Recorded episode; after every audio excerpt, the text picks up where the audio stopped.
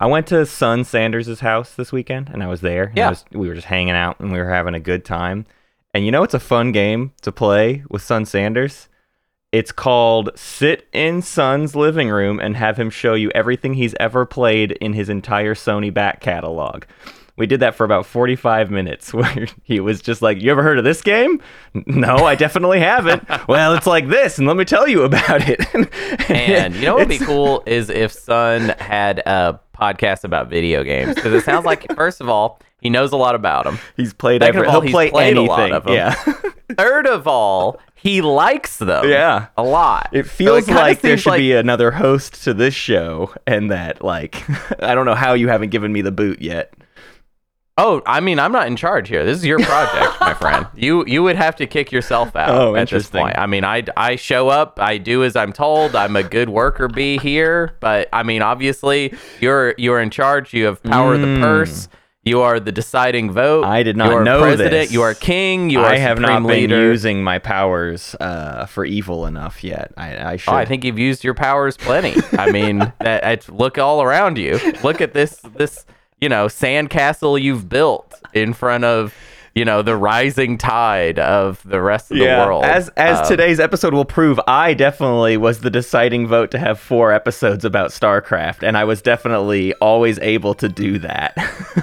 yeah, I mean, but I I knew it didn't matter anyways. You weren't going to play any StarCraft, so why why you know why not just have a little extra time? You know what I mean? Like. It doesn't matter if you're not going to participate how long we spent on any Yeah. one thing, you Sure. know? It's exciting. Let's go!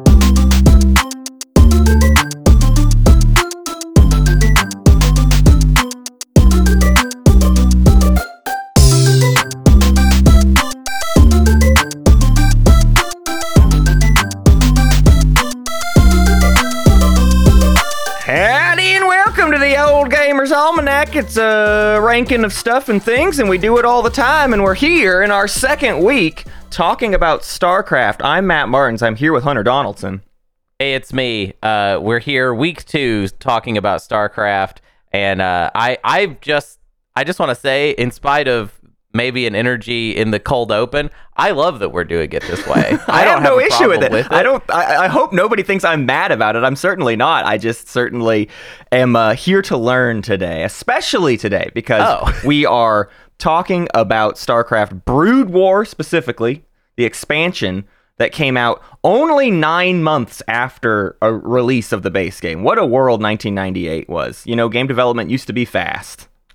Yeah, I think it used to be fast, but I think it also used to be, uh, you know, not the behemoth that it is today. There used to be less money involved and Right. more uh, creative pursuit involved as well.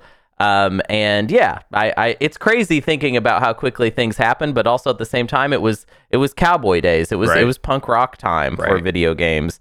And now, you know, those days will never be back. You know, and now, and now that's over. Now video games are adult, and uh, they kind of suck, to be Yeah. honest. Uh, they're pretty lame, uh, but they used to be cool, and that's why we're talking about StarCraft Brood War Yeah. this week. Uh, so we are going to focus on the campaign of Brood War. We will talk a little. I want to talk a tiny bit about like what was brought to Brood War from the multiplayer perspective and from like kind of the spectator perspective. But a lot of that will even be kind of also net week, next week's conversation where we like really explicitly talk about the multiplayer.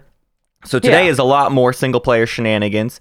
Uh, and the the big issue for me with Brood War is uh, the campaign gets harder in Brood War, and I was already bad at base game uh, StarCraft, so I did not do I did not get very far in this one before I was like, it just doesn't seem worth my time to beat my head against this. It will take me 60 hours to beat this campaign uh, at, at the rate I'm going. So I I didn't get too far. So I'm I'm here to learn a lot about Hunter's favorite missions from Brood War, but I did I am caught up on the story of Brood War, and if anything, everything has piqued my interest into. I've been wanting to play StarCraft 2 now, and I have been playing a little bit of StarCraft 2. I te- I did a couple teasers of like the first couple missions of StarCraft 2. Well, yeah. So let's talk a little bit though about your Brood War experience, because I Yeah. mean, yeah. So you bounced off of it, but I, I'm just curious as to like how quickly did you bounce off of how like how much how much of it were you able to get through before it kicked you out, Yeah. or what? I got into mission three of the Protoss campaign. That's not very far. That's three mission number three. Uh, you get you get Corsairs in that mission. Uh, Oh, yeah. Corsairs are a cool unit. I played that mission for like 45 minutes and wiped completely and was like, "Oh, I will it will take me another 45 minutes to rebuild up and then hopefully beat this mission." And I looked at that and I was like, "So I'm going to have spent an hour and a half on this mission and I'm on mission 3 out of like 28 or something like that." Like Well, no, out of eight. Or well, oh, out of you that, mean I'm talking about the whole campaign. I'm saying, looking down the barrel yeah. of the entire campaign, something like 26 missions. I got very scared, uh, and also was like, you know, I could I could tool around in uh, not a mission more and get to know these units a little bit better. But yeah, that that mission was sort of the breaking point for me. Uh, although I will say the first mission of the Protoss mission is like nothing. I mean, it's it it's a breeze. You just sort of walk through and kill stuff. And if anything, I wish a lot more missions were at that level of like here's just a handful of units. Like it, it reinforced how much i really like the here's a couple units do stuff with them be on a little adventure. I almost like wish sometimes the the campaign was uh not so all of starcraft at once although it makes more sense for it to be all of starcraft at once but it's just i'm i'm a baby and i like baby rts's basically. I mean, I don't think it makes you a baby to prefer it that way. I, I also feel like the miss, the mission structure of the base game and the the expansion could have used, you know, a, some different flavors. Mm, mhm. Um, there is a lot of repetition uh, in these games as far as single player is concerned. The base game, of course, we talked about last week, but Yeah. the base game. Uh, just to reiterate a little bit, is about teaching you the mechanics. Right. It's about teaching you the different units. Every mission, you're given a new unit, and most of the time, not all the time though, to be honest, it's not it's not bulletproof design here. Most of the time, that unit is going to be the tool that you solve this week's episode of. You know what I mean? Like right. wh- whatever whatever we need to kill this mini boss, um, and the mini boss being uh, just the level in general. Um, and Brood War, I think, brings you less of that Mhm. because there's less new units to introduce. Although all of the units introduced in Brood War are bangers yeah uh, and really kind of, I think, alter the relationships of these asymmetrical factions in some really brilliant ways. And Yeah. StarCraft reaches kind of its final form with Brood War right uh, that it can just kind of stay in forever now uh, with very little changes. Yeah. Uh, and it's, yeah, it's a perfect game. Um, but as far as the campaign is concerned, yeah, it, it's a lot of. A lot of missions where you are expected to you start in a little corner of it and Yeah. you're expected to kill everything. um, and this time you're not so limited as far as your access to the units Right. mission to mission. Right. A lot of times you'll have access to almost everything. And so you can use a lot of the same uh, tactics Yeah. over and over. Now sometimes it pushes you a little bit, um, but a lot of time, a lot of the time, it it it does not. So when you say baby RTS, I would translate that into you know uh, maybe a little less demeaning language and just say that like the mission structure could have used more variety. Yeah. you know. Yeah. Um, I, I wouldn't yeah, I wouldn't have minded more explicit times of just like you're doing this and this is an inverse on like what, you know, just the standard operating procedure of build base attack stuff would be. You know, it's like if anything Right. we talked a lot about it uh, in last week's episode of like a lot of what you can do in some of the base game missions even is like you can kind of beeline for like going and sniping the thing you got to go get or whatever and maybe there's interesting strategies to like accomplish that or at least it feels sort of fresh because you are discovering those strategies over the course of the base game campaign but like by the time you get to brood war it's like yeah yeah yeah i just i play this is like how i play terran now and i just do that over and over again There is something before we get like too deep into it. There is something unique about this grip of episodes that I feel like, and maybe this would be saved better for for the final episode in the series. But I just want to kind of tease this here. I kind of learned something in Oh. doing this experience with you, Matt. Okay. which is that I thought, and I like, and I've thought this for the entire time that we've known each other. I thought you were like a huge StarCraft guy. no You know what I mean? Like i don't know where you got that o- from i, I got over- very into it's starcraft because of how too. much you've talked about StarCraft. yeah You you we StarCraft is like one of the pillar games that we've talked about mm-hmm forever and ever. yeah But I didn't realize that you didn't really you weren't really that into it. You didn't really play it much. I didn't play it at And all as a kid. I mean, I did not touch it until I was older. It's just wild that that's how things work with us. That I can talk, have an ongoing conversation with Uh-huh. you that's like a de- more than a decade deep Mm-hmm. about StarCraft, Yeah.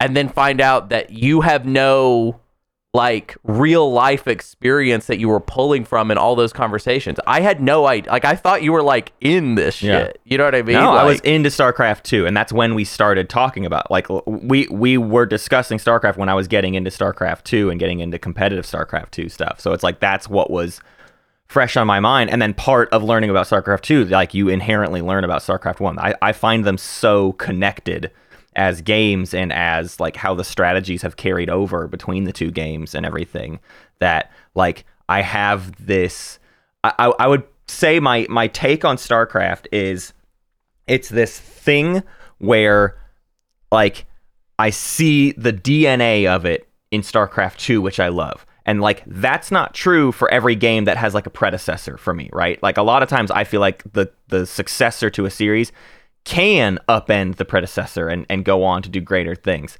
I think StarCraft 2 is an amazing game, but I see how StarCraft is responsible for all of that. And even in playing Warcraft Right. 3, which I did more of uh, in, in like our teens or whatever, I played plenty of Warcraft 3. You see the DNA from StarCraft in Warcraft 3 like very very explicitly. So it's like Yeah. the more I learned about StarCraft, I was like I've been playing all of StarCraft's babies this whole time basically or falling in love with StarCraft's babies and it's all because of StarCraft.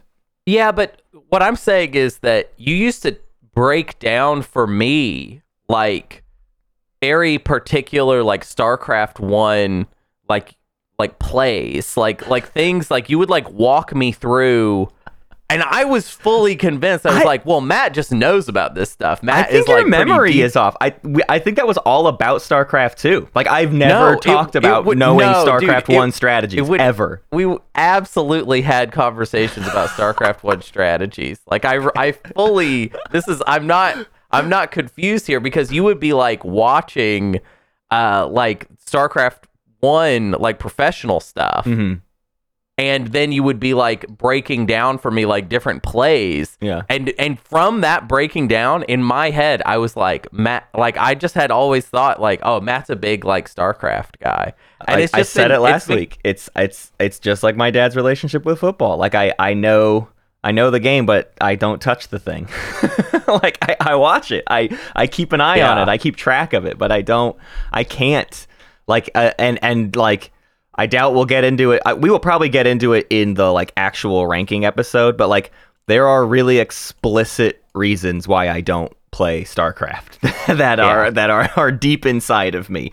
Uh, Well, and, and- and so yeah, I, I just watch it and love it. I love it so much, but from a from a spectator standpoint. I do want to apologize about something because it, and I'm sorry, I've been getting this feeling from you Uh-huh. of like, I'm bummed because I thought this was like a me and you thing. Mm-hmm. And then that's why I'm like, oh, we should do four episodes. We should take a whole month. And then I found out that it's actually just more of a me thing. uh huh.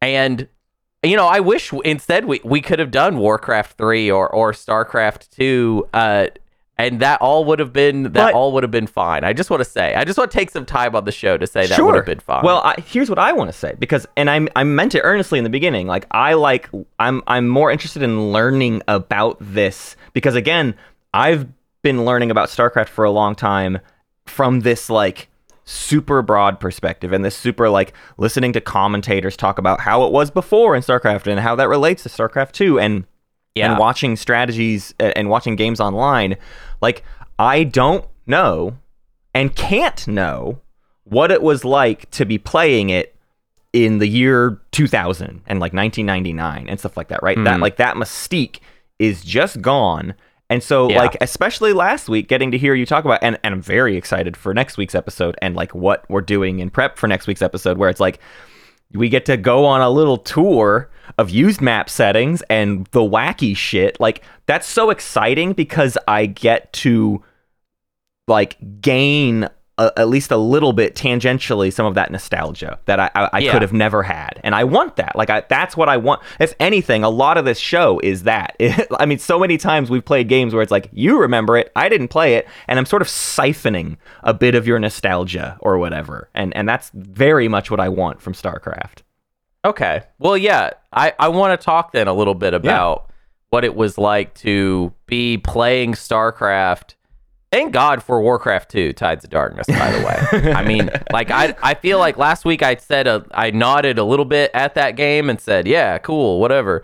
Um, and I feel like, you know, we were kind of talking. Uh, me and you were were in Minneapolis recently, Yeah. uh, getting talked to a little bit to our friend uh, Cole Worley, who you you will also get to hear from listeners Mm-hmm. Yeah. uh, next week. And we talked about Warcraft 2 for a second, and, and Cole was like, Warcraft 2, that's just an okay game. And it's true, it is just an okay game. It is not like a fantastic game, but it was a really important game for getting me, a child, on board with the idea of a strategy game. Yeah. It was goofy. It was silly. It was Beavis and Butthead. It Yes. had real Beavis and Butthead energy. And when I was a kid, I wanted to be like Beavis and Butthead. Okay. So I wanted to emulate those guys. I Yeah. wanted to be like that. Yeah. So I played Warcraft 2 and I loved it. And then uh, StarCraft, I remember it w- was one of the few, we had finally gotten to the point where I anticipated games before they came out, uh, thanks to Final Fantasy VII. Um, and probably Super Mario 64 al- also. Those two games. Those were those were the first times I realized like games were things that would come out and that I could as a kid be like looking forward to it. So I remember being very excited for for StarCraft. I remember watching a really horrible like I guess trailer movie file that my unc- uncle had, my unkie had, I almost said. My uncle I remember played for me a little like teaser video that he had Uh-huh. like downloaded off a website. Um and it was like horrible and mostly it just showed the logo StarCraft, how it like kind of warps in like Protoss style. And I remember Yeah. being like super hyped and excited for Yeah. that. Um, and then the original game comes out uh, early in that year. Uh, I remember playing it on a really crappy PC in the woods, as as I did all games at the time. I played Final Fantasy VII originally on PC. That's something we'll get into in a future episode. Sure. Um, but uh, played it, loved it, worked very hard to to finish the campaign, and then I remember my reaction to Brood War being almost like confused Mm. because when I came across Warcraft 2, Tides of Darkness was already out. It presented itself as just one big game Yeah. to me. Yeah. And the idea that I would want to play more of this game so soon, and I'll, I'll also remember the idea that I'm going to play this online in 1998 is laughable. Right. I was My- about to my ask. You're in the woods. Like, was there any sense of online? No. Yeah, of no. course. I'm plugged into just right the wood. I'm just plugged into wood paneling at this point. There's no way. I mean, we had dial up, and I remember being on the Beanie Babies forums, uh, doing Final Fantasy like role play stuff. But that's all. That's all I got as far as the internet is concerned in 1998. Uh, but Brood War comes out. I'm confused as to why I would care. And then I remember that Christmas, I see my uncle playing like a mission from Brood War, and I just instantly recognized that it was. And this is probably just biased towards the new, but I remember seeing him play a mission and being like, "This is better." Yeah. like I could just tell Mm, this is mhm. this is better. It has more uh, character to it. Yeah. it has more personality uh, to it. And by and large, I still think I was right as a kid. I think Yeah. Brood War just has a little more personality. Yeah. Um, I think the units that it brings, the new units uh, with Brood War, are they're not like super flashy, Mm-hmm. but if you've been playing StarCraft for a year at this point, they all pop in your Yeah. brain. Yeah. You're just like, oh, the medics, Right, you know, right. Oh, I can use stim packs on my Marines, and the medics will heal heal them. Yeah. like that's a game changer for somebody that's playing Star been playing StarCraft for like a year. Yeah. There there's a story aspect to this too that I think Brood War has going for it, which is like the base game of StarCraft is a lot of just sort of like tricks, like we talked about, of like, oh, when so and so backstabs so and so, who backstabs so and so, who backstabs so and so. But the end of that base game campaign, like, definitely ends with like some level of finality. But something that Right. I've started to glean from this is how like kind of good the StarCraft writers are at sort of like keeping other little undercurrents active so that they can always like it doesn't feel like we're just got to make up some new reason all the characters are still going to be around. Like they leave Right. everybody in some level of stasis where it's like there would be plenty of reasons for them to come back and have a new adventure or whatever. And Brood War definitely has that. I mean, the, the base game leaves like the story with Kerrigan more or less completely unresolved, I would say. Like you, Right. you have no idea what's going on with her. And this campaign kicks off kind of like right where the last one left off. And I, I found it really kind of endearing to me. And if anything, I think I was talking up quite a bit of like, I like the story of StarCraft last week. I think that's more true of Brood War. And I, I kind of I watched like all of it. So when we were recording last week's episode, I had already seen all of both campaigns from a story perspective. right. And I, I think it is Brood War where it's like interesting things are happening while they also still feel very new. I think especially like the Terran campaign kicks off and you're like immediately introduced to like a bunch of new characters and there's a moment where you're like what are we doing? Like what is what is any Yeah. of this? This feels very like we're just sort of coming up with something and it over the course of it like evolves into oh, this was telling the beginning of a story that wanted to implant itself into the broader narrative in like I think a very well paced way. I think by the time you get to Right. the end of the Terran campaign, you lead into the final campaign of the Zerg campaign, and it's like, oh, all of this was to get us to like actually the big moments of the story they wanted to tell. It all like it all tracks in in very interesting ways. I I think it is a well told story, and if anything, even StarCraft One ends on that same like, well, we finished what we were doing, but boy, it seems like there's a lot left to do. Like there's so Right. much more in the story of this game. Uh, and that's the part that freaks me out about like how you know it was a 12 year gap from starcraft 1 to starcraft 2 and if you cared about the story at all during those times like that it makes sense why starcraft 2 felt like such a huge deal not only just because it's like the biggest game in the world but it's like there was a story that was left completely untouched for like a very long time that where my head is at right now is like very much I want to play StarCraft 2 and figure out what happened with the story. Like I'm genuinely interested in all of this at this point. Yeah, it's funny the difference in our points of view though Yeah. here is that I think that it just took too long for StarCraft to wrap up these storylines. Yeah. So you're experiencing it a little fresher, Yeah. But I can remember being so yeah, I was in 6th grade in 2000 in 2001 I was in 6th grade. Uh, and that StarCraft had been out for a while. Yeah. But I remember that's the year that I started, and uh, this is uh, part of my life I have not really talked about much on the show in general, but I used to be really into fan fiction. Yeah. just in general. I used to read fan fiction. I used to try and write fan fiction. My fan fiction was horrible. Some of the fan fiction that I was uh, interested in was StarCraft based. And I think the reason was, you know, Brood War had been out for a couple of years by the time you get to 2001. And like you said, look at all these story threads they've just left open. There's all this exciting, like, precursor to the next game in Brood War. And I am a child. Yeah. And my imagination is buzzing, thinking about the possibilities and anticipating StarCraft 2. And then I go to junior high and I go to high school Uh-huh. and I go to fucking college. and then, and I do acid for the first time. and then StarCraft 2 comes out. the Beavis and Butthead energy has kind of left the building at this point. I I can't I couldn't have held on to my desire to see this story Yeah. resolve No, for sure. through all of those things. Yep. I, I I would have been it would have been ridiculous Yeah. for me to care that much. Right. But I did at one point care a lot about these characters and about where it was going to go. Yeah. Um, and I, you know, I talked some smack on the storytelling of uh, base game StarCraft last week. I didn't really talk smack. I just said it was, it's like a Transformers cartoon. hmm Um, I would say that then Brood War storytelling level is a little more like um, one of the Transformers anime uh, cartoons.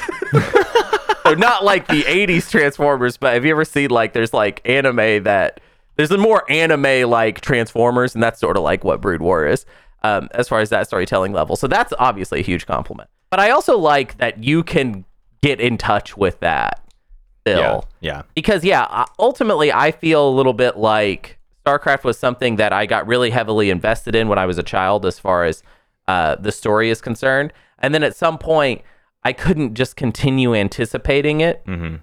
And StarCraft 2 for me, I mean, I, I'm not joking. I mean, it's it's weird to talk about uh, you know, it's it's weird to be having this podcast where we're talking about StarCraft, but the, StarCraft 2 came out uh the, on the day that I had done acid for the first time.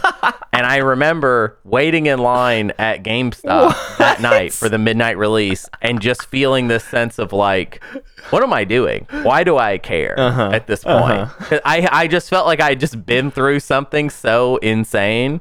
That's really And- funny. Oh my god. And to just be standing there like, yeah, gotta get StarCraft 2 and like thinking about like how I was like 11 or whatever. so was there this like, sense for all of StarCraft 2 where like it felt like d- did it feel like StarCraft was demanding you appreciate it and and you resent it? Like do you think you like StarCraft 2 less because of that gap and because of sort of like these these things you put on it? Like if if I don't know, Yeah. if, if a StarCraft 3 came out now and you're like past all of that, would you be more excited for a StarCraft 3 than like how you felt about StarCraft 2?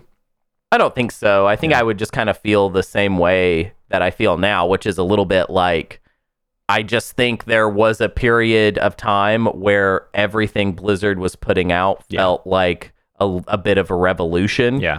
Not just like this is a great game, but like this like really changes the the landscape a yeah. bit. Yeah.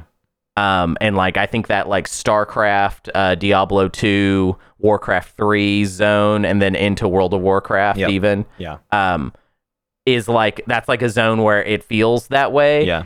And then there was this kind of like chilling effect Yeah. of Blizzard projects. And I think StarCraft 2 was kind of like the first example of that. This is not to say that StarCraft 2 is actually a bad game. I think it's a great game, Yeah. actually. And I had a lot of fun playing it. Yeah. My 10 year old, my 11 year old self could not maintain the hype Yeah. For sure. for that long. And and so therefore the hype kind of crested and in its wake was just kind of a a, a sort of n- I'm unsure how much I care about playing this Mhm. type experience. Mhm. Um and yeah, I mean I think that's largely just off the strength of of Brood War and the the multiplayer. Yeah.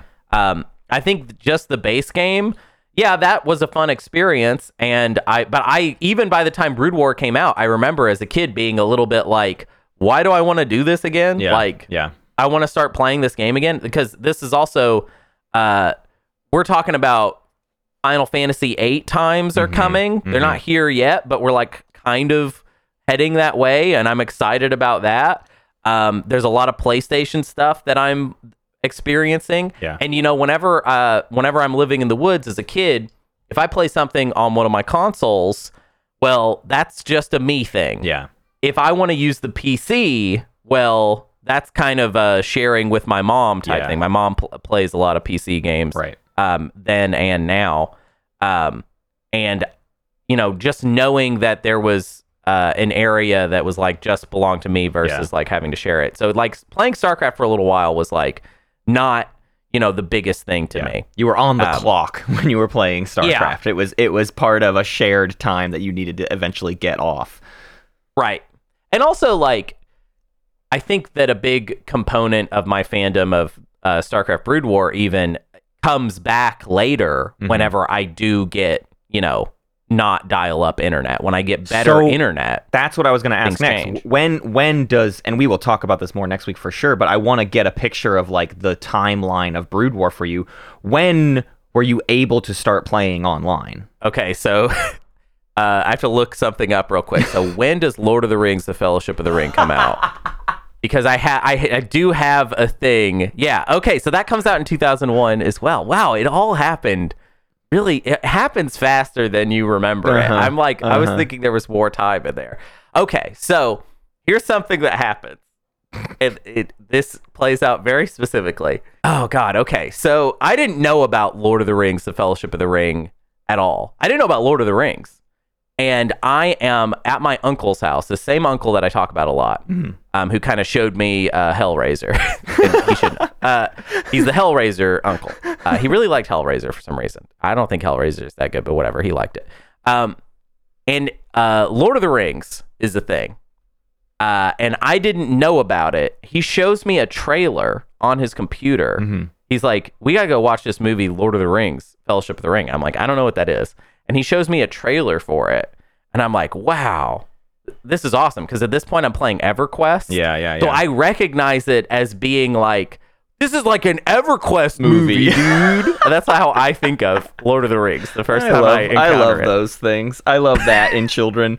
Uh, my favorite things that children do is think that what touchstones are, basically. Yeah, yeah. They're like, I know what this is. So yeah, I think of it as an EverQuest movie. Um, and it's crazy because like my uncle shows me this trailer and then he's like, Yeah. Anyways, I got us tickets. We're gonna go see this. He's showing me the trailer on the weekend it comes out. That's out. really funny. and then we just go watch it. Yeah. We just immediately Yeah. I see this trailer. Oh, dude, it's an EverQuest movie. And then we get in the car and we Mm-hmm. go watch Lord of the Rings Fellowship of the Ring. And it freaking smacked it just killed me. It, Yeah. it was like Changes it your life. completely revolutionized my brain. Yeah. Like I was so 100% bought in on fantasy bullshit forever, basically. uh, and Cate Blanchett. Yeah. Uh, those two things will always be true for me now. Uh, but yeah, so but what's funny is that we get back, and my, I'm telling you, like right away, one of my thoughts is like, I wonder if there are StarCraft maps where you play Lord of the Rings stuff. Hell yeah, And dude. that was wh- how I started looking for weird StarCraft custom maps. so you, but you had, and- so you had better internet now, but you just weren't Yes. playing online. You had got your family had gotten better internet, but you weren't gonna do that yet because you were, So I you like- back on PlayStation. here's like kind of where it was at is I had dipped my toe into StarCraft multiplayer. I would play normal style. I would get my ass beat. Yeah, sure. Um, and I knew there was like custom map stuff, and I would like check it out, but a lot of it like I didn't really understand what it was. And there was just something about Lord of the Rings Yeah. that just it just kind of clicked in my head where I anticipated there being StarCraft. It's probably because I'd seen StarCraft maps that had to do with other movies or Yeah, something sure. that were probably all like crappy. Of course. And so my, in my head, I was like, oh, I hope there are StarCraft, uh, Lord of the Rings maps. And there were at, at that time. This is like before Helm's Deep, even, Yeah. because this is Fellowship of the Ring. Yeah. Uh, and they're really bad, but I loved them. Yeah. And then there was this whole community that was kind of forming on Right. the StarCraft multiplayer scene of people making Lord of the Rings maps. And so to me, StarCraft and Lord of the Rings Were a- were- this like kind StarCraft of was a Lord of the Rings vortex. game. very Yeah, explicitly, it was your Lord of the Rings game. Yeah, but that is all stuff uh, for next week. That's Yeah, your yeah. next week Well, teaser. We got to talk about Brood. I know. I wanted to get that timeline because I, I wanted to then get to emphasize here that we're talking about like three years or like two and a half years Yeah. of really just only single player for you. Like really just playing the campaign and, and, and dicking around in the missions or whatever. Like just whatever you had going on. So should we start talking about like what was actually introduced in this expansion that like shook things up? Yeah, so I already talked about the medics a little bit. Yeah. Um, the met- medics are a new infantry character that heal uh, the other infantry characters. It's a Terran unit, uh, brilliant unit. Like it's it was such a game changer. Um, and yeah, I just pr- probably one of uh, not you know I'm gonna maintain my top three from last week. My top three units were also including Brood War. None of the Brood War units break uh, to that high, but they're very cool unit. Yeah, Um, I, I want to say there. have- I think you're referencing. Uh, if if people aren't aware, we did a uh, StarCraft episode in the Space Cats feed, and I think you did your ranking of Terran units Oh. in our Guide to Terran episode. So hey, everybody, if you think this is the second episode we've done about StarCraft, it's actually the third, and you should go to the Space Cats Peace Turtles feed to check out Hunter's Guide to Terran, uh, which is a hilarious adventure we went on together. a horrible guide. it was a good time. Anyways, It's not. so a, it's not a good guide. we got the medic, and then we also introduced what the the Valkyrie. Yeah. So the Valkyrie is a a, a air unit that uh, it's an anti-air air unit.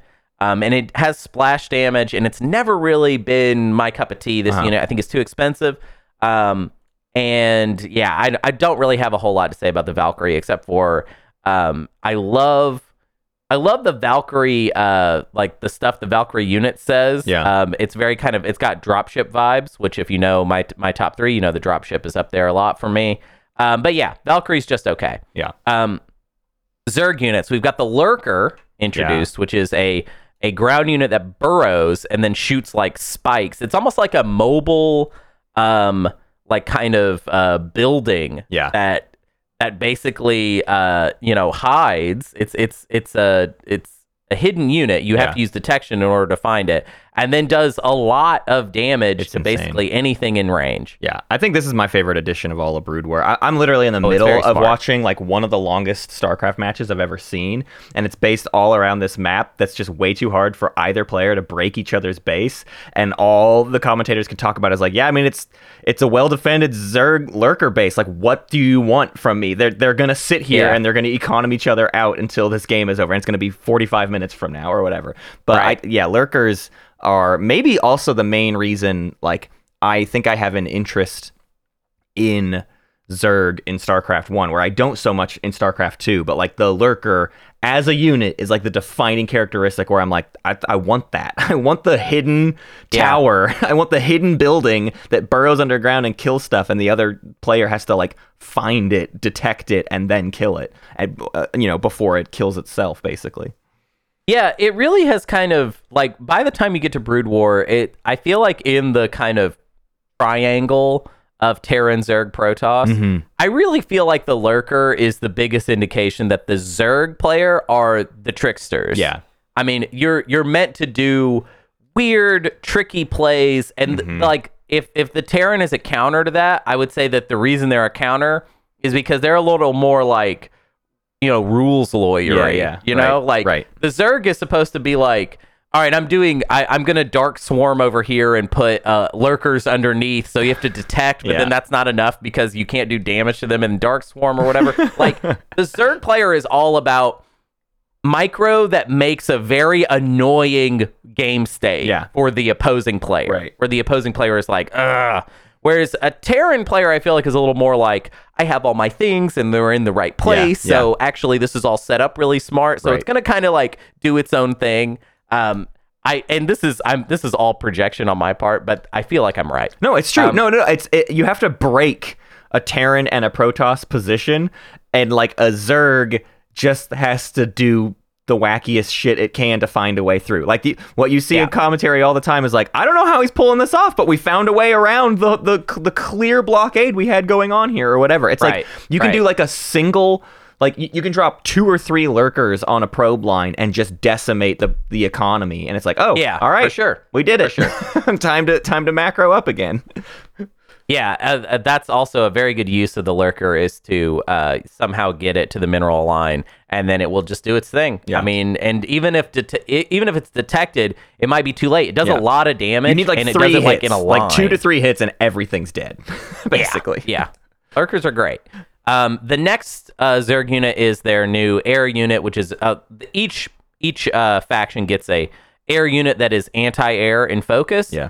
Um, although I would say the Valkyrie to me is like the really basic one that's kind of just like whatever.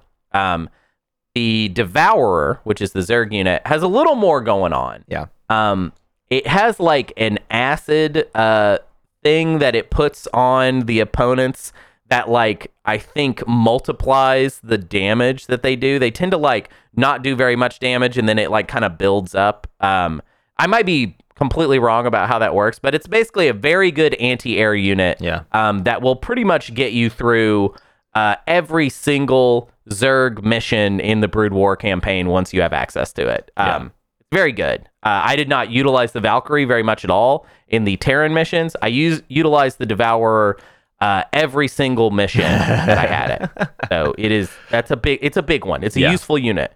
Um, and you can obviously swarm a lot of them is the whole thing uh, with uh, the Zerg always is Yeah. if they give you one thing, you can have a million of that thing. Right. Next is the Protoss units. The new Protoss unit, the first new Protoss unit is kind of an old unit. Um, It's the Dark Templar, uh, which if you played the original campaign, you knew what a Dark Templar was because Zeratul, a hero unit that you got Uh-huh. to use pretty frequently in the Protoss campaign, was a Dark Templar. They're hidden.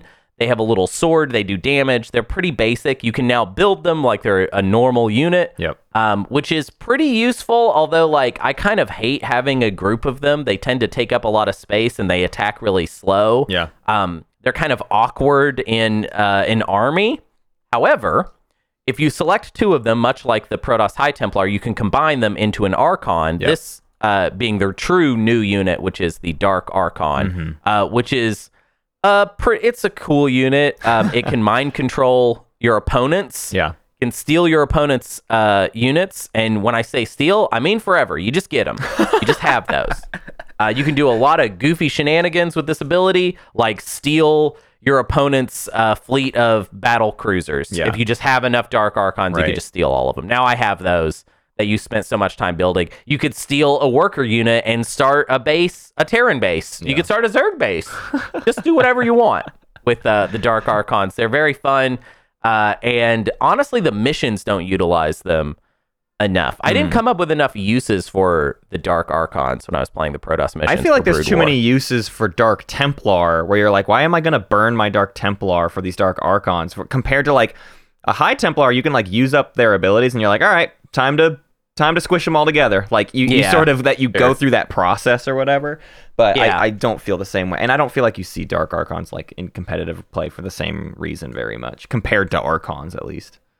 They're they're really goofy, and they only get really well utilized in one mission that we'll talk about when we talk about the campaigns. Mm. Um, next uh, unit is the Protoss anti-air air unit, which is the Corsair.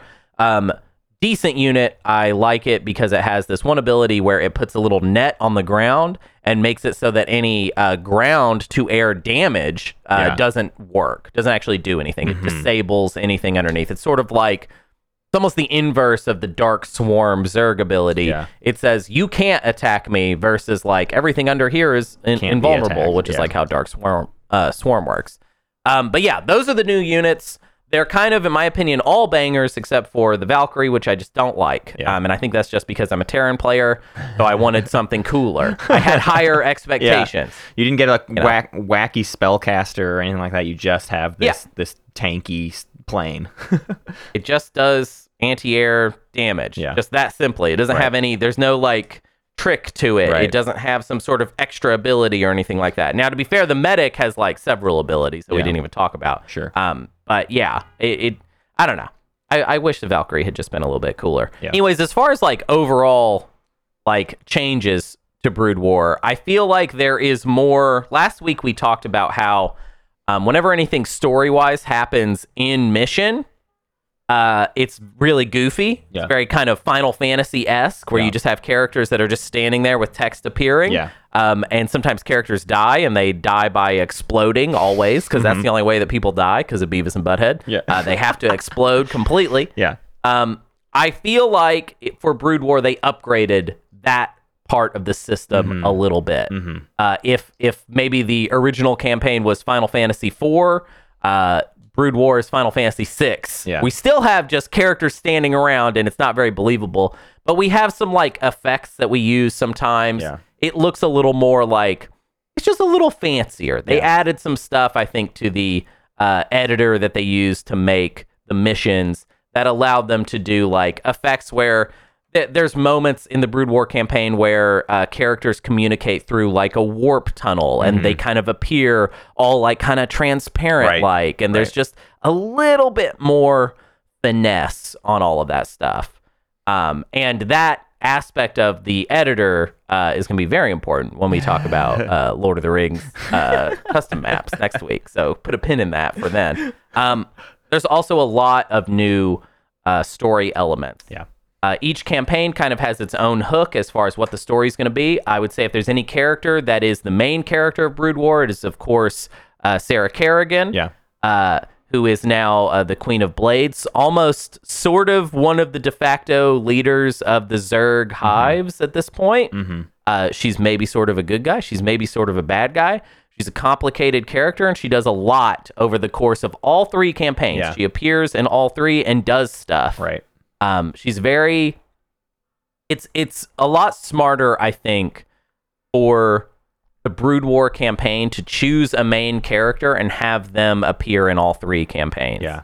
Um, I think it it emphasizes uh, the story elements better. Yeah, and, and I, I think it culminates too in like a finale that is so distinct to me, which is to say, like a lot again, a lot of the game is, oh, it's a backstab. Ooh, we tricked you. We're actually the bad guy. No, I'm the bad guy. And by the time you get to the Zerg campaign, like I feel like the second half of the Zerg campaign is very much like, oh, we're just we are playing the bad guy, but Yeah. at the very end here, we're the bad guy killing the other bad guys, and the good guys just Yeah. aren't around. like we've just, we've Right. just found all the bad guys in one corner, and you're like, I'm doing Kerrigan stuff. I'm doing the bad thing. Like I'm doing a bad thing, Right. but it's against all of the other people who have been fucking me over this whole game. So whatever. Right. Uh, and that very much is like the tone of I, I feel like this campaign uh, Raynor is like around a lot but I don't it's like what is going on with him he's just sort of there I- I- and I say that not actually disparaging maybe it sounded bad I think it's cool to just have like a dude who's like I can help out if you need it hey everybody what's Right. up it's me like he's, He's just he's in over his head a little Yeah, bit. yeah. Um, I think is like kind of the the like what you're meant to take away from Yeah. that. Um, it also has to me uh, a very interesting kind of subplot that I really like a lot, um, which is that the Terran campaign, instead of playing as Jim Raynor Right. or as Mengsk or any of the characters that you know, they decide that that Earth in in the world of StarCraft, Yeah. Earth has found out about what's going on with the Terrans Yeah. in the Koprulu sector. Right. And they have sent like an armada to basically just conquer Yeah. it. Like it's like they've heard like, oh, it's getting real messy out there. This would be like if the United States was like, all right, Australia, Yeah. we're sick of Vegemite, and they just send, we just invade Australia and just say, Yeah. Uh-huh. no more Vegemite. We're sick of y- how y'all talk and all that stuff. Um, and you have your spiders are too weird. Um, that is essentially the storyline of uh, of the Terran plot of uh, StarCraft Brood War. Yeah. and I love it. I Yeah. love the new uh, Terran characters. I I think they are. Um, I think one of the things that I don't like about uh, the Protoss characters, or even a little bit like Jim Raynor or Yeah. Arcturus Mengsk, is they are um, they're not goofy enough from a premise standpoint right for me to take them in as just being very goofy. It feels like the the game wants me to take them more seriously. yeah Whereas like Sarah Kerrigan is literally I mean she's she's just she's a vampire lady. Right. She's like a, a demon lord Right. goddess. Right. And she's hilarious and the, her kind of self-serious dramatic delivery kind of drives that home. The new Terran characters all kind of have that too Yeah. for me, which is that the the the main guy that you deal with, uh, Gerard DuGalle, Yeah. is like a weird kind of British, Mm-hmm. uh, like just kind of general character, and then his vice general is just a Russian guy. Yeah. and that's the type of like vibe that I think I click with easier. Yeah. is like let's have these characters be kind of inherently ridiculous. Yes. And and have them deliver their lines in a silly way so Yeah. that when they are self-serious about it, when they are dramatic about it, it maintains a little bit of that Beavis and Butthead energy For sure. uh, that that I just kind of want uh, to have. The Protoss characters, it's like I'm not sure what's supposed to be silly about them. Yeah. like they're they're Well, they're going a little too Transformers and, and about it. again, the Protoss is like very much the lore, the greater lore Yeah. of the Yeah. series. They just Um, explain stuff to me, and I'm like, I don't care. Yeah. I, I do, don't explain stuff to me. Give me something fun, like Earth is invading. Yeah. The the characters we know are being invaded by Earth. Yes. Like that's a great kind of plot gimmick. if anything, that's what worries me about my desire to play StarCraft 2 is there's obviously a focus in StarCraft 2 of like, we teased with some of these ideas of this lore stuff. Let's really dig into it. And I'm like, oh Yeah. no, I don't. What's nice about StarCraft 2 is there's a ton of like side questy or like like remember the mission hubs in StarCraft 2? This is what I was reminded of recently in, in picking it back up. I forgot this existed where you're just hanging out on a screen and it's like, there's your buddy, talk to him for a little bit. See what he's got Yeah. going on. And, and there's so Right. much hangoutitude in StarCraft 2. It's true. It's, It's really true. joyful to where you can like kind of not worry about what the actual missions are about necessarily because there's enough side content to sort of like all the news reports and everything are so Mm-hmm. great. Yeah, anyways, that's that's to get ahead of ourselves, but I I do feel like StarCraft 2 it's like they split it into two pieces. It knows the weird stuff is over here, but it's also extremely dedicated to the serious stuff staying st- serious. And if you beeline the main plot, you would really lose all the stupid stuff, basically. Yeah. There's also there's something that happens in Brood War. Well, let's let's maybe go through it campaign by campaign real quick. Um, so the first up this time around is the Protoss. We're not going to wait till the end. So you kind of, if you're playing them back to back the way I did in this replay, you play two Protoss campaigns back to back, and I got to tell you that doesn't do the Protoss any favors. Right. Um, having to play them back to back like that. Um, I really wish that they had maybe shuffled it a little bit. I actually think the Terran campaign, even though it would have been maybe a little weird to do them in a similar order again. I think the Terran campaign would have been a good lead in to Brood Yeah. War. Well, especially because it's you- so off topic. Like you start off, and you're just like, oh, this is like a completely different thing. Uh, Yeah. And then for Protoss to be like, and now we're continuing what we were talking about earlier, would have been like very exciting to to sort of fall into. Yeah, to kind of click back. Yeah. Um, but that that's not how they did it. Yep. Uh, so you start as the Protoss. Um, you're playing as essentially the characters uh, from the end of the game, uh, minus uh, one who sacrifices himself. Yeah.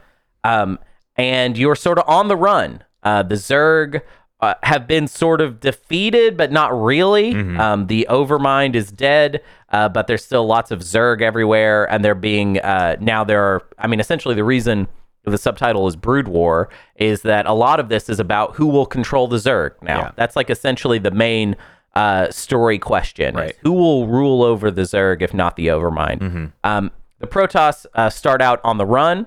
Uh, they flee to um, a Dark Templar uh, planet called Shakuras. Um, and there's a lot of infighting. There's a lot of Protoss infighting stuff that I don't care about. That's dumb. Um, because why would I care about it? Um, uh, but there's a handful of missions that I think are are really fun. Um, there is uh, Protoss mission number five.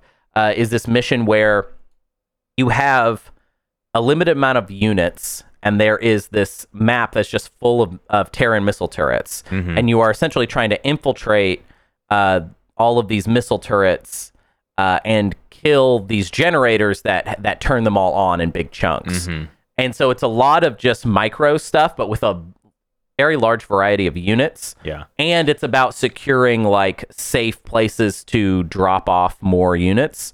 Um, because there's missile turrets everywhere, you have to like kind of be very careful with like, all right, I'm going to clear out this area of missile turrets, and then we will drop all of our ground units in and try and uh, kind of make that happen from there. But you have to deal with a lot of Terran resistance. Uh, there's a lot of siege tanks. Uh, there's a lot of bunkers and stuff like that. Um, and it's a very fun mission where if you run out of units, you run out of units. Yeah, like it's that right. type of, of mission. You do not have a base that No you're building from. Um, you have a nice checkpointing system of every time you destroy one of the generators, though, you get new units. Mm-hmm. Um, and it's fun. It it it takes a long time because each generator kind of comes up in difficulty, but you also get access uh, to more stuff. Uh, and it's a fun, just you know, way to play Protoss where you get to like kind of utilize each of the units' abilities because instead of playing a normal mission where we just have access to everything, you're just being given access to Yeah. a very, you know, a very concentrated uh, level of of Protoss units. Yeah. Um, so I like that one. A lot of the other ones, I'll be honest, um, not a huge fan of the Protoss missions in general in Brood War. Yeah. Um, the final mission, mission eight, is I wanted to note uh, an example of something Blizzard likes to do a lot, which is a countdown defense mission. Yes. Where you have to defend a central point, um, and there's a certain amount of time. Uh, and those are fun because I remember as a kid, they were missions that I would be like, these are really hard. And then I would realize that like there were really cheesy ways to win it. Like, for example, just build as many photon cannons as possible. photon cannons do not Yeah. cost any gas, they only cost minerals. Right. Um, so as long as you can harvest as many minerals as possible, you might just build like 200 photon cannons. And then, yeah, that's not a very good defense, but it would take too long Yeah. to chew through. Yeah. basically. The computer can't figure out what to do about that. Yes. basically. Yes. Um, there is a similar mission at the end of the Undead campaign in Warcraft 3 that you can win by just building towers and just stuff in the way, which has always been really funny to me. becomes the idea for these do. tower offense games like the use maps that you get in in these games there's so many i remember so many tower defense ones and it's like basically from those missions alone where it's like Yeah. oh yeah let's just do that again as a full game Yeah, so it's funny that they do that. Um, overall, though, uh, the I feel like the end result of the Protoss uh, campaign is that we bring these two tribes of Protoss Mm-hmm. together. They combine like crystals. Yeah. They have like two crystals they combine for some reason. Uh, Kerrigan gets involved at one point as like an ally, but obviously she has like kind of her own motives that Yeah. you will not find out about until you get to the Zerg stuff. Um, but yeah, that's that's kind of all I have to say about the Protoss missions. They are not super memorable. Yeah, the story itself is really forgettable too, and uh, uh, it's it's so much stuff about like whatever is going on with the Xel'Naga, the like ancient race and everything, and it just stinks that like that's actually the crux of the main story, or at least of the like sort of story behind the story, uh, and it's especially what is what StarCraft Two is going to be about or whatever. But I don't know. I'm so much more invested in the interpersonal stuff. Like what Kerrigan has going on is like, a, we're doing this right now. And it's not about Right. some ancient thing or, or whatever. You know, it's like I, I, I'm very much more interested in the just like she's trying to like accomplish a bunch of stuff. Right. Yeah, I I think it's just like it's hard to make me care about the Protoss uh, characters. Yeah.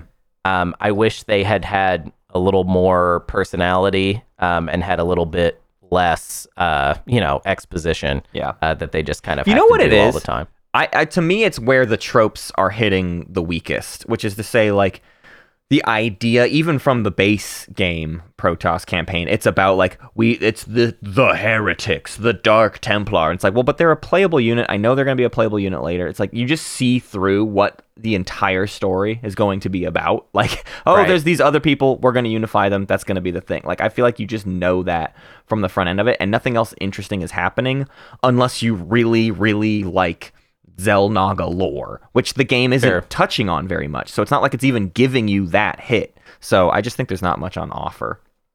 Yeah, there's the guy that's from the original campaign who like has is basically just a h- hardcore hater. Yeah. and you finally kill that Right. guy. the mission where you kill him, there's like three versions of him on the map. Mm-hmm. It's also the mission where they introduce the dark archons as if like that's, That's a when you need cool use of them Yeah. to like mind control these but then you you mind control the right guy and it's not really like you do that it's just like he dies Yeah. i don't know it's it's a lot of dumb stuff that happens uh jim raynor becomes friends with that guy Fenix Yeah. that is from the original game who you like watch die in that one cinematic Yeah. and i remember as a kid being like oh it's cool that they're like buds Mm-hmm. but like that's based off of like precious little like actual game stuff Exactly.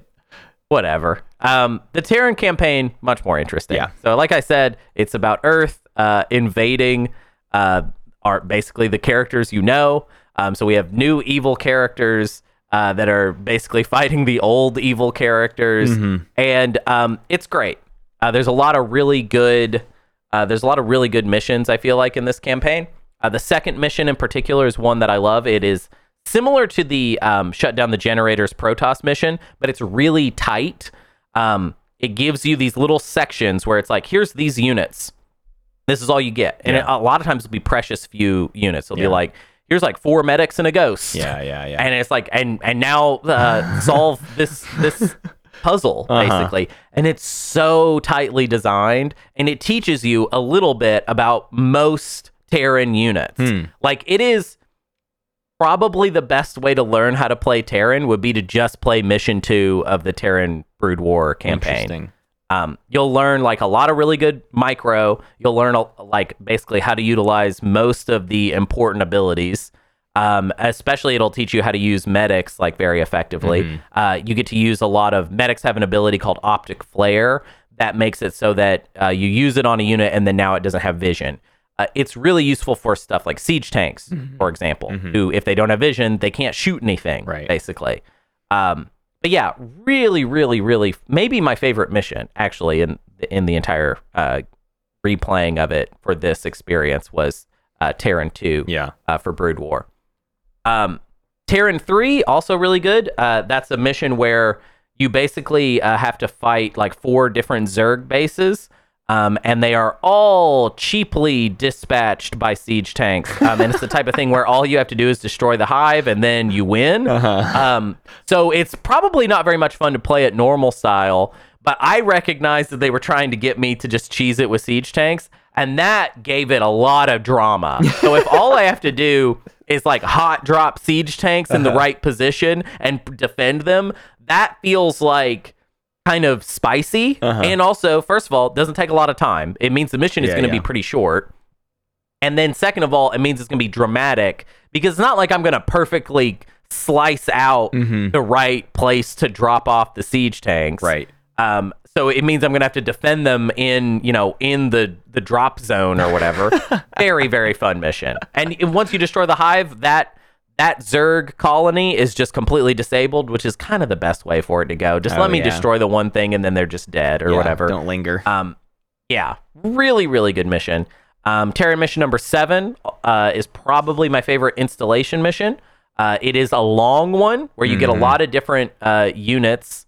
Uh, you have to really utilize them, and you have to kind of like last a long time. It's also um, there's a character we haven't talked about named Duran who is in all of StarCraft. It's notable that Duran is the most duplicitous yeah.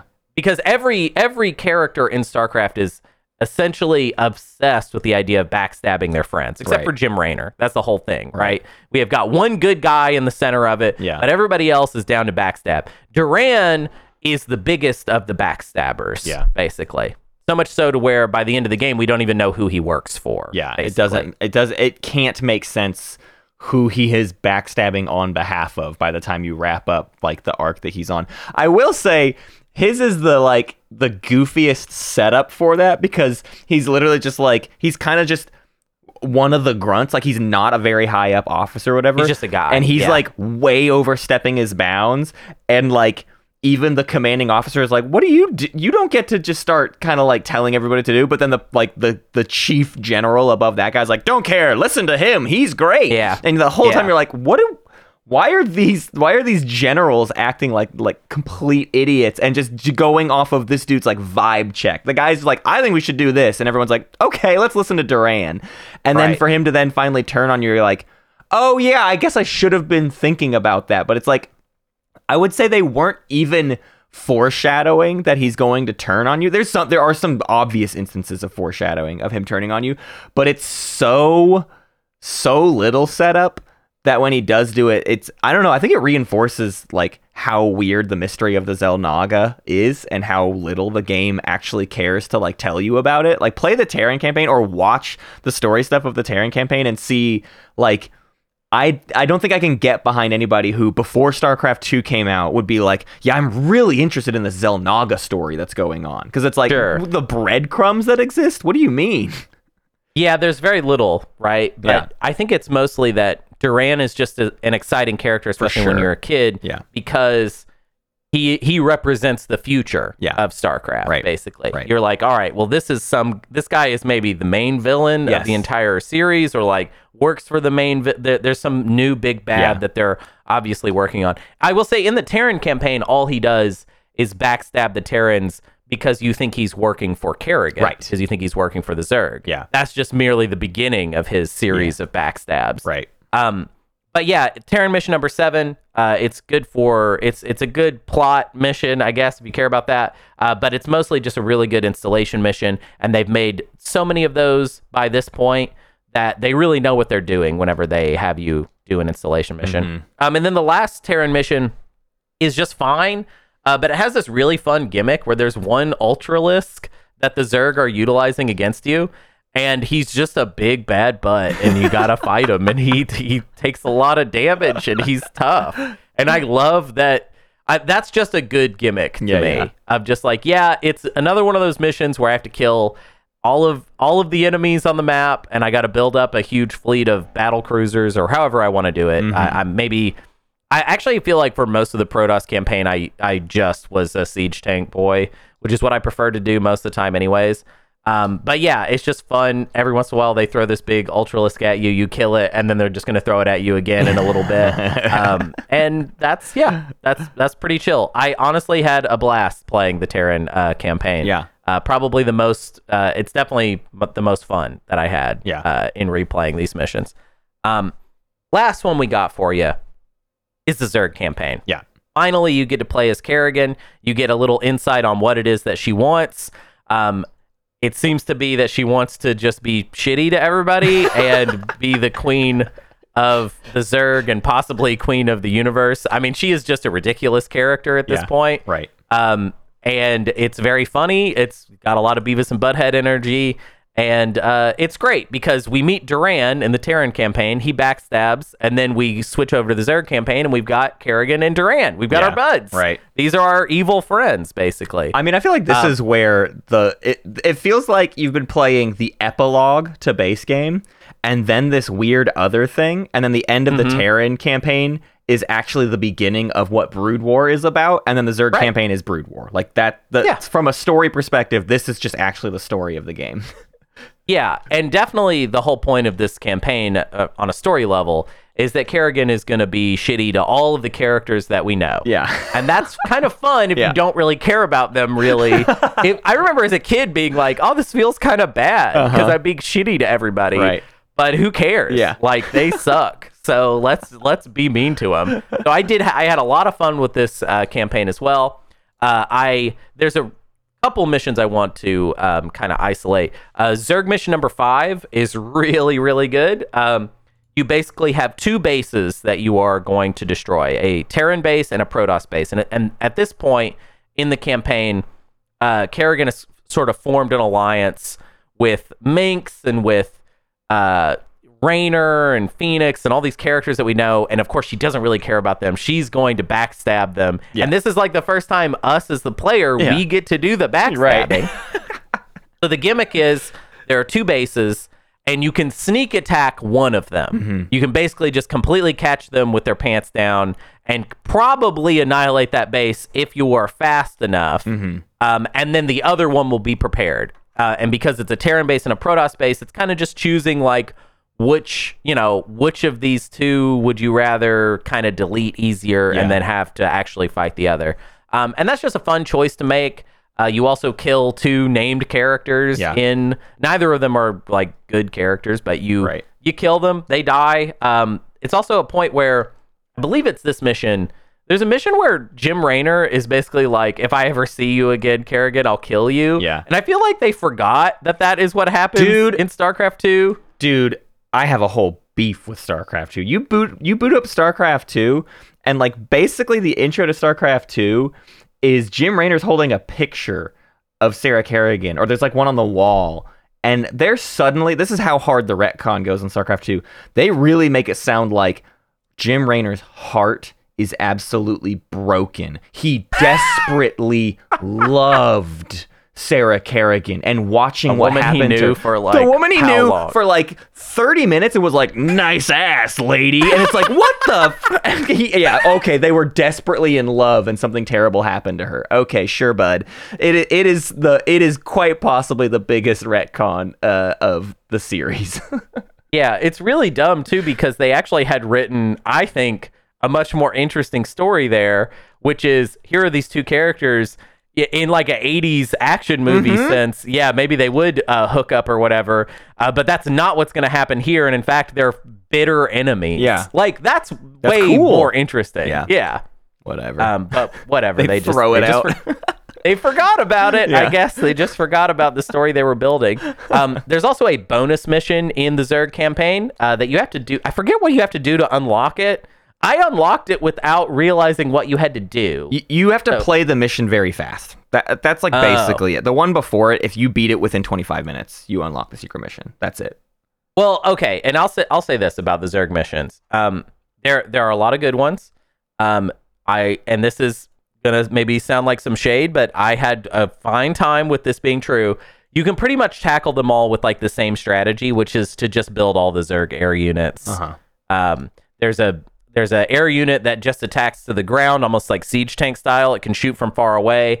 Um, and you have a brand spanking new uh, air unit that attacks other air units yeah kind of sounds like if you have both of those, you're covered. And guess what? You will get through every single mission with that strategy, bud. Like that, that will work. Yeah. 100% of the time. Um, so is that a little bit annoying? I guess so, but whatever. Yeah. It's fine. I, I it's, I, each, each campaign probably has a gimmick that you can approach almost all the missions Uh-huh. uh, to. And I am not the most comfortable Zerg player. So for Mhm. me, it's like makes sense to use the strategies that I've always used, and that's since I was a kid. That's always the strategy I've used Yeah. for this campaign. Um, but yeah, the bonus mission, very fun. It is a Protoss uh, micro focused mission where you get to utilize the Dark Archons to build a weird group of like Terran and Protoss units that by the end of it, you just have a whole lot of weird functionality. Um, you have like battle cruisers, but you also, you know, you have Zeratul, who's like a Dark Templar. You just kind of build a ragtag team. Yeah. Uh, very fun mission and is mostly like just trying to, you know, seed some stuff uh, for StarCraft 2. I don't even know if the stuff it seeds really plays out in any kind of interesting way. Yeah. Um, and then, of course, the Zerg campaign wraps up with essentially Kerrigan being in control of the Zerg in a de facto sense. Not maybe not all the Zerg, Yeah. but she achieves her her goal of being queen of the Zerg, and then she basically just fights all of uh, the rest of the characters that she hasn't already completely uh, Right. either murdered or pissed off. Yeah, basically at Um, this point, Raynor has escaped. Uh, Duran has disappeared, and you're like, I don't know what the Right. fuck he's gonna be up to. And yeah, there's there's literally just like dipshits you have to clean up after. It's like Mengsk and uh, Artanis is there, and you're like, oh, can, can we please be done with this guy? And General DuGalle, and and that's what I was saying earlier. Is it's like, yeah, I'm doing a an objectively bad thing. Like I'm now the bad guy of the series. I am I am Kerrigan, but I'm gonna kill all the people I've been completely sick of hearing from. Although you don't actually It's kill true. Mengsk. Mengsk like Yeah. gets out of there or whatever, but you're gonna like dispatch his army for the most part. Sure. I don't think you actually kill Artanis either. Yeah. Um, Right. and it's not even you don't even necessarily kill DuGalle. It's in the in the final cinematic. Uh, DuGalle kills himself because he realized he was manipulated into killing his friend, Yeah. uh, Stukov, the Russian guy. um, but what? And which is again a No, bit of dramatic great. fun. I'm telling That's you, really those two good. characters. Yeah. that's good stuff. They- that the tone of StarCraft should be more like that, Yeah. if you ask me. Right. Um, but whatever. Um, here's my final campaign rankings. Oh, boy. Just to rank all the campaigns. I looked this up online. Like people do this a little bit.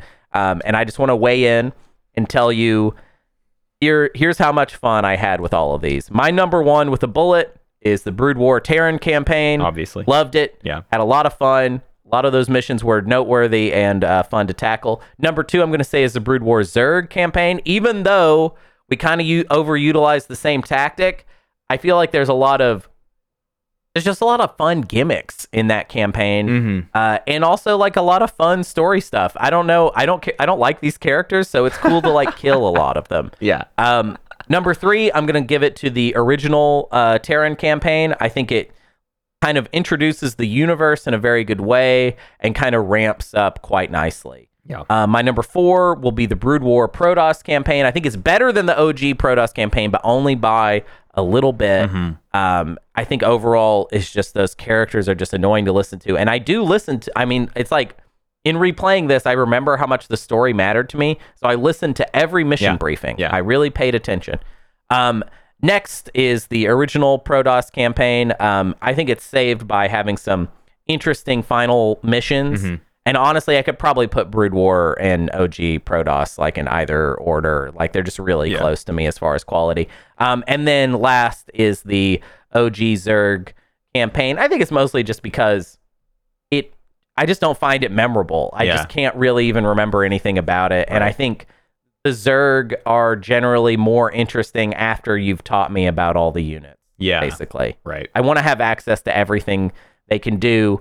Um, I really feel like there could have been, if there had just been a little more focus on that Zerg campaign in, in Brood War, it would have been the best one Right. to me. Right. I think it's one of the best stories. Like the idea of what they've done at that point, it is like the most interesting thing that happens. I mean, because it's the defining moment of the series too. Right. Like you did this whole thing. You did kind of a classic Space Marine campaign. A character, quote unquote, died, and then you jump into that next campaign, and it's like, no, she didn't die. You're gonna harvest this chrysalis for like three episodes that you don't even know what it is, and then out hatches Kerrigan, and you have like this whole new sense of what the entire scope of the game is about. I, I think it is Right.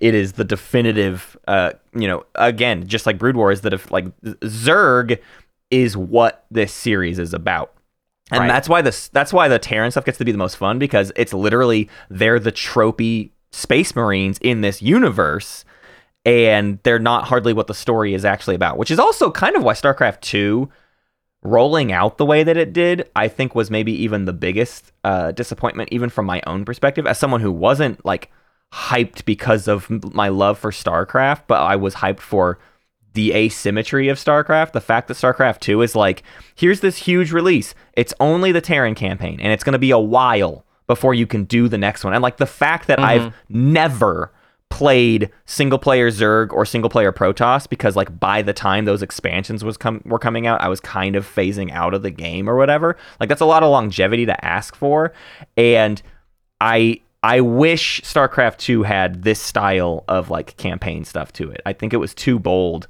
to wrap. It makes sense cohesively, but like and like mechanically the stuff they had to design for each campaign they're doing way more work on the campaigns. But i think it's a huge bummer to miss out on like the crossover stuff especially in those missions where it's literally like you described where it's like i've got some dark templar i have some siege tanks and battle cruisers and it's like I'm, I'm sort of controlling everything. I think that's the beauty of what a starcraft single player campaign could offer or whatever and i, I think it's a shame that starcraft 2 doesn't have it. However I just love all of the uh, quality of life upgrades of StarCraft 2, and that's like the main reason I can actually play that game because StarCraft 1 is great, especially to think about, but when I actually have to sit at the keyboard and do it, it's a lot, man. It's a whole lot for my brain to try to tackle of like how many control groups I have to have to try to accomplish Right. kind of anything. Uh, to do any amount of macro is about f- 12 times more intensive than it is in StarCraft 2. StarCraft 2, I can't express how much easier it is to like do base management than in StarCraft 1. Oh, It's insane. Uh, Yeah. yeah. I, I- I- anyways, all that to say, we're not doing a StarCraft 2 episode anytime soon, but I'm like, just I'm back in it. It feels really good to be really back invested in StarCraft again. That this was my early 2010s, and I'm like sad I abandoned it basically. Like I'm sad I moved on to other esports or abandoned esports entirely, and I wish I had just spent the last decade watching StarCraft and just being like a StarCraft head. That's that's what I now want to do. Yeah, I I wonder, and you know, this is maybe something worth touching on again uh, in the final episode of this series. yeah. But I just wonder if Microsoft buying Yeah. Blizzard means that Mm. there is a chance that we might see new StarCraft content. Right. Um, I'm not really sure, and I'm not even sure I really want that. Yeah. But I do think that it is sad that the real time strategy genre Mm-hmm. has kind of faded away Yeah. because it doesn't feel like I- I feel like it didn't fade away for any good reason. Yeah. It just wasn't hugely profitable Yeah. and there wasn't anyone like, you know, actually here's what I think about when it comes to real-time strategy games. This is going to be like a really weird kind of deep cut, but um there's the genre of uh kind of indie rock called shoegaze Yeah. Which is like the reason it's called shoegaze is because they're looking down at their like guitar pedals the whole time yeah, or there's whatever. no showmanship at all. It's just yeah, playing Well, there's too many pedals. You can't- how are you supposed Yeah. to have showmanship if you got to look at like It's like know, a bunch- It's like what Kraftwerk is doing, right? The same Yeah. idea where it's like, oh, we're just four people standing here touching a million knobs and lever- Listen, levers. we got a lot of stuff to do in order to like dance on top of that or whatever. Um, but there's a shoegaze album by by My Bloody Valentine called Loveless. Yeah. That sometimes people will claim that the reason shoegaze kind of faded for a long time was because Loveless was too good. Mhm.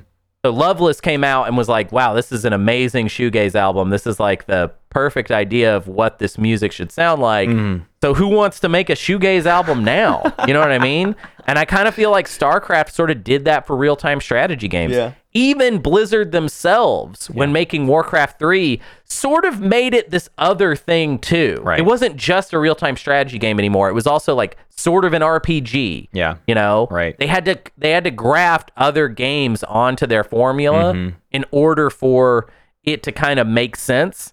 And then after Warcraft 3, what? They're just sort of like, well, let's get out of this business. You know what I mean? And Right. then StarCraft 2 comes as a follow-up that even even StarCraft 2 feels a little bit to me like this is about quality of life. This isn't necessarily about, you know, breaking the real-time strategy For genre sure. open again. It's No. kind of just like what if StarCraft happened again Yes. and was modern. Right. Like that's what StarCraft 2 is. Well, and and that to get back to what we talked about at the beginning of this episode, that that has always been the vibe I have. That's why I hold StarCraft in such high regard, is because every inch of StarCraft two, you can feel that it's just a modernized echo of StarCraft. Whereas so many other games, it's like, yeah, we did something to change it, and that succeeded or failed. StarCraft Right. two is just like. We did StarCraft again because uh, we're not really sure what else anyone expects from us, and we're not sure what. Yeah. I mean, the single player stuff is like a huge step up, and if anything, like that's what kept people, I think, new people around for like a good long while with that game. But it's it's like used map stuff was always trickier on StarCraft 2. It didn't feel like there was enough really goofy stuff happening. Maybe just the internet changed. You know what I mean? Where like like the idea of doing Lord of the Rings. There was no Lord of the Rings movie that came out in the 2010s that made everybody want to just yeah, nobody make wants to do those. Hobbit, Hobbit custom maps uh, for StarCraft 2. Yeah, people just didn't want that as much. Yeah. Yeah, you're right. Um, I don't know. I'm. I will say that uh, of these four episodes that we're going to do, the best one Yeah. is next week. Yep. For sure. Very excited Um, for next week's episode. I, I enjoy that we have covered StarCraft the way that we have. Mm-hmm. Um, but the best part, the reason that StarCraft is a classic is because of the multiplayer. Yeah. That is the most important aspect of it. And we have largely left it, you know, unsaid. yeah. Because there is a lot to talk about. Yeah. Um, and a lot of, there's dumb, weird elements of it. Um, those of you that have played uh, with us on the Discord, uh, really appreciate that. Uh, I'm still interested in putting together some sort of like tournament event. I haven't had time to organize that. It's actually my birthday in like three days. Um, so uh, happy birthday to me. I'm going to be 34, everybody. Um, and uh, I might be this weekend playing, not streaming, but playing uh, some custom maps as part of my birthday. Like to celebrate my birthday, Yeah. I'm just going to continue with this StarCraft nostalgia. Yeah. Um, and I great. really, uh, if there's anything that I love about this show, I like that it's given me this opportunity to reflect so deeply on a game that was so Yeah. important to me, so foundational. Right. Um, and definitely get ready for our six month series of Final Fantasy VIII episodes. We're gonna do 25 episodes about Final Fantasy VIII, recapping every single moment of Oh, man. it. Um, we're gonna I'm gonna try and find some of my posts from the Beanie Babies forums where I'm doing Final Fantasy VIII roleplay stuff. We'll try and figure that out. You know, um, I was just having the thought of like, what is my like, what would be if we were to do this sort of approach? What is the game from my history that I would want to do? Donald Duck going quackers. No, leave me alone. Uh, the the real answer, actually, the one I would want to like do this sort of split up on, is genuinely Splinter Cell Chaos Theory. To do a single player Yeah. episode, a co op episode, and then a multiplayer episode of that game. That's something that we will definitely like tackle in that manner down the line. That's a cool ass game. Yeah. Uh, somebody somebody's got to make that game available Yeah. to play again online and it not be like you know just kind of a rigged up thing. Like I I, I want to be able to play it. People, It's a real Why is no one listening to us? Why is no one making? Well, Chaos there's Theory that one indie game that they're they're very. I mean, it should just be Chaos Theory remastered. There's there's that Splinter Cell One remaster that's coming out, right, or remake or whatever, and maybe they'll follow it up. I don't know. Maybe maybe, Maybe. they'll see how the first one does, and then Ubisoft will follow up with like a Pandora Tomorrow and Chaos Theory thing. Regardless, there's also that indie game that I mean, it's super early days still, but that's like what my dream has been. Is some indie studio is like, can we just make Spies versus Mercs the video game? Let's just do that. Yeah. And and you know, I I wish them the best, but uh let's let's get excited for next week's episode where we can uh hang out with Cole, maybe his brother, talk about really stupid shit, and it's gonna be a four and a half hour long episode. Yep. Yeah, next week's is going to be super long. We have like so many different elements of StarCraft multiplayer to talk about. We're going to be talking about esports. We're going to be talking you know, about honestly, l- some of that stuff might just have to wait until the like finale episode. Like, w- especially because it's Mm-hmm. Cole we're talking about, where Cole's gonna go on some long tangents. We might Oh, just yeah. have to be like, you know what, Hunter and I will talk about some of that stuff in the final episode. We'll just Sure, we'll just sure. leave it for that. But I just want to seed all the different, all Yeah, the yeah, pillars we have to hit. Because we have to hit esports. We have to hit, um, which is going to be a lot of talking about. Uh, I, I mean, I used to fall asleep to StarCraft One Yes. esports stuff, and I think you used to as well. Right. Um, so we got esports. We got ladder, which Yeah. is not something that me or Matt were ever good at Yeah. or played a lot of. Right. I used to play and then would just get my ass handed to me and I would go back to use map settings. Uh, I think Cole can hopefully provide some stuff there. Uh, we're going to talk about Lord of the Rings. We're going to talk about cat and mouse. We're going to talk about diplomacy. We're going to talk about the Resident Evil maps that are actually really good. We're going to talk about the Resident Evil maps that are not very good. Yeah. Pokemon RPG, y'all. We're gonna talk about what are we? Cat and mouse? Did I say cat and mouse? We're gonna talk about paintballs. Okay. Well, uh, what else we want to talk about? Uh, all the different Helm's Deep versions. There's a lot of different ones, and I 20 I minutes has to be dedicated to each version of Helm's Deep. I mean, at least. Yeah. I have. It's so funny every time I stream because I have like every version of Helm's Deep. Uh-huh. So I would when I'm streaming myself like picking. Uh, like the next map, uh-huh. everyone is just like in the chat being like, "Why do you have so many versions of Helm's Deep?" Everything else, I just have like one version uh-huh. of. But I wanted, I gotta know. I, I, I played like every version of that map. That's So I what need to know which are the good ones. When you become a YouTube video essayist, your first video needs to be the history of Helm's Deep on StarCraft 1. That's how granular I feel like you need to be Yeah. as an essayist these days. Yeah, that's that's what I want. Also, I'm gonna be hitting up the Video Game History Foundation to ask them if they are preserving StarCraft Yeah. custom maps. And this is the and this attitude I have right now is the attitude I'm gonna project at them. Great. Uh, are you doing that? Because you need to do that. All right. The Simpsons RPG map of StarCraft Brood War must be preserved. Okay. the Gundam Wing map that really sucks that we played for we played the Gundam Wing map Oh, no. for like 45 minutes. and I got to tell you, I'm pretty sure no one was really having fun. We just kind of did that for a while cuz that's kind of StarCraft you can just kind of hang out with it Yeah. even its worst ideas. Yeah. You can just kind of hang out in them. Mm-hmm. And also Oh my god, I I can't wait for next week. But I just want to say one of the biggest things that has like blown me away in like exploring the stuff that people used to make in the use map settings mm-hmm. culture of StarCraft is how long these people expected us to play these damn maps. like the Gundam Wing one, I think was gonna be like three or four hours. We stopped at 45 minutes. Very little progress had been made. There was so much game left. I used to play those Silmarillion maps for hours Yeah. and hours.